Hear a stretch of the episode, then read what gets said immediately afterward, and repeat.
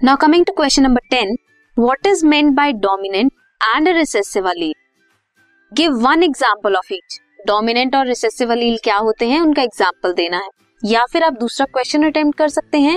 What factors could lead to the rise of a new species new species को rise करने के लिए, लाने के लिए क्या क्या फैक्टर्स रिस्पॉन्सिबल हो सकते हैं? सबसे पहले डोमिनेंट और रिसेसिव अलील्स क्या होते हैं? दो अलील्स होते हैं dominant and another one is recessive dominant नाम से पता लग रहा है, डोमिनेट करेगा एंड रिसेसिव एक्सप्रेस नहीं होगा। अब दो अलील्स होते हैं।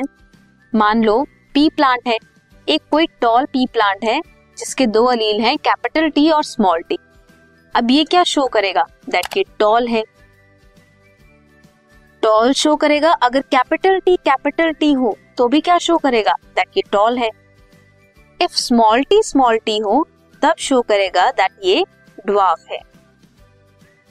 अब हम अगर फ़र्स्ट वन देखें तो कैपिटल टी जिस जिस में प्रेजेंट है, वो टॉल है।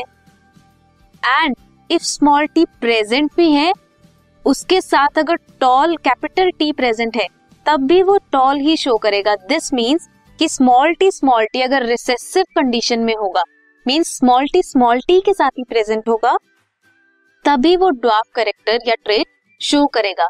लेकिन अगर वो किसी डोमिनेंट ट्रेट कैपिटल टी के साथ स्मॉल टी प्रेजेंट है, तब ये एक्सप्रेस नहीं करेगा। अगर एक्सप्रेस नहीं हो रहा है कुछ then that is recessive allele and जो अलील किसी भी, अगर चाहे वो कैपिटल टी के साथ ही प्रेजेंट हो, या फिर किसी रिसेसिव के साथ प्रेजेंट हो, उसे फ़र्क नहीं पड़ता उसके साथ कौन सा अलील प्रेजेंट है, वो फिर भी एक्सप्रेशन शो करता है। उसे कहेंगे डोमिनेंट अलील सो ये है डोमिनेंट और रिसेसिव अलील ये in case of pea plant जो टॉलनेस फिनोटाइप है, वो डोमिनेंट जीन शो करता है एंड ड्वार्फनेस शो होती है बाय रिसेसिव जीन्स नेक्स्ट था फैक्टर्स जो that can give rise to new species that may be genetic variation कोई जीन्स ऐसे कंबाइन हुए या कुछ जीन में वेरिएशंस आई, जिसकी वजह से न्यू स्पीशीज डेवलप हुई न्यू स्पीशीज बनी। या फिर नेचुरल सिलेक्शन जो वेरिएशंस आई इफ़ वो अडेप्ट हो सकते हैं। मान लो कोई ऑर्गेनिज्म है, उसमें नई जेनेटिक वेरिएशन आई तो क्या हुआ? स्पीशीज चेंज हुई।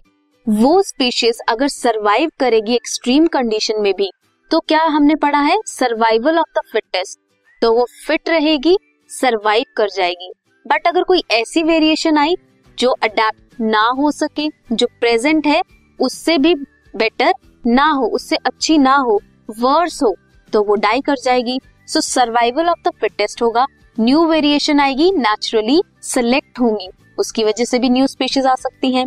रिप्रोडक्टिव आइसोलेशन की वजह से भी न्यू स्पीशीज जनरेट हो सकती हैं राइज हो सकती हैं।